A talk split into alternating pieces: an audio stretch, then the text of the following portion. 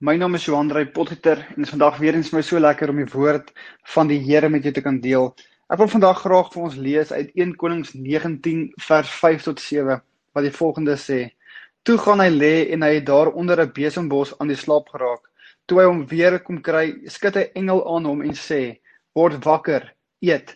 Toe hy opkyk, sien hy by sy kop 'n roosterkoek wat op warm klippe gebak is en 'n kruik water. Hy het geëet en gedrink en gaan lê.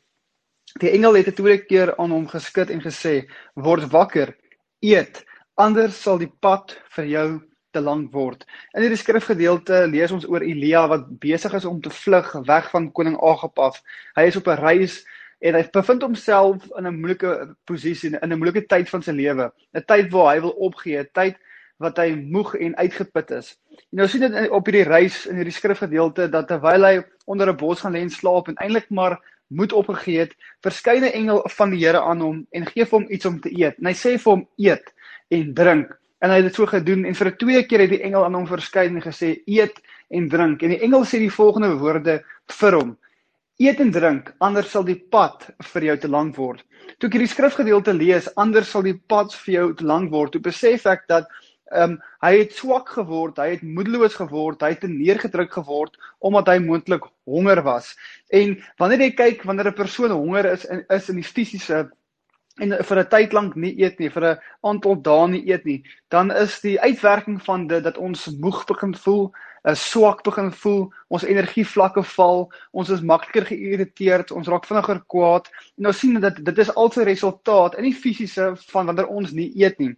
Maar ek wil vandag kom en ek wil vir jou sê dat net so soos wat die uh, die uitwerking op ons liggame is in die natuurlike wanneer ons eet nie. Net so is dit ook in die geestelike wanneer ons nie eet nie.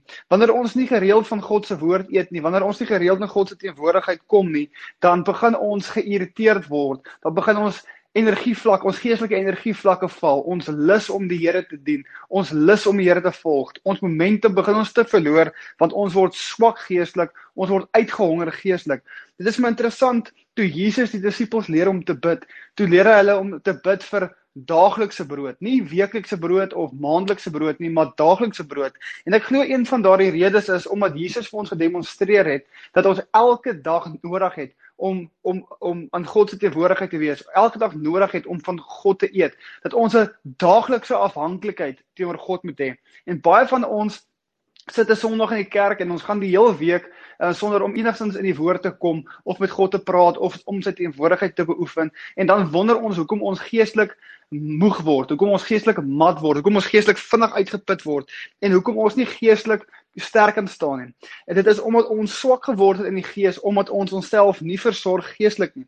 Die Bybel sê in Matteus 14 uh, Matteus 4 vers 4 die volgende woorde: 'n Mens leef nie net van brood nie, maar van elke woord uit die mond van God. Wat beteken dit? Dit beteken jy kan nie net jou fisiese liggaam voer nie. Daar is 'n geesmens wat ook honger is, 'n geesmens wat ook versorg moet word. En ons is so geneig om om die geesmens na te laat om hom nie te voer nie, om hom nie te versorg nie. En dit is een van die redes hoekom ons sien dat ons nie oorwin in die geestelike nie. Hoekom ons maklik val in sonde. Hoekom ons maklik uh, kraak in ons karakter kry, is omdat ons ons gees geestesmens uithonger. En ek wil vandag nou oomblik toe na jou toe kom en vir jou sê eet soos wat die engel gesê het vir vir Elia, anders sal die pad vir jou te lank word. Die pad om Jesus te volg, die pad om 'n gelowige te wees, sal vir jou te lank word wanneer jy nie daagliks eet van Jesus Christus nie. Wanneer jy nie daagliks eet ehm um, van sy woord nie, wanneer jy nie daagliks in sy teenwoordigheid kom nie. Ek wil vandag vir 'n oomblik vir jou bid dat jy vandag 'n nuwe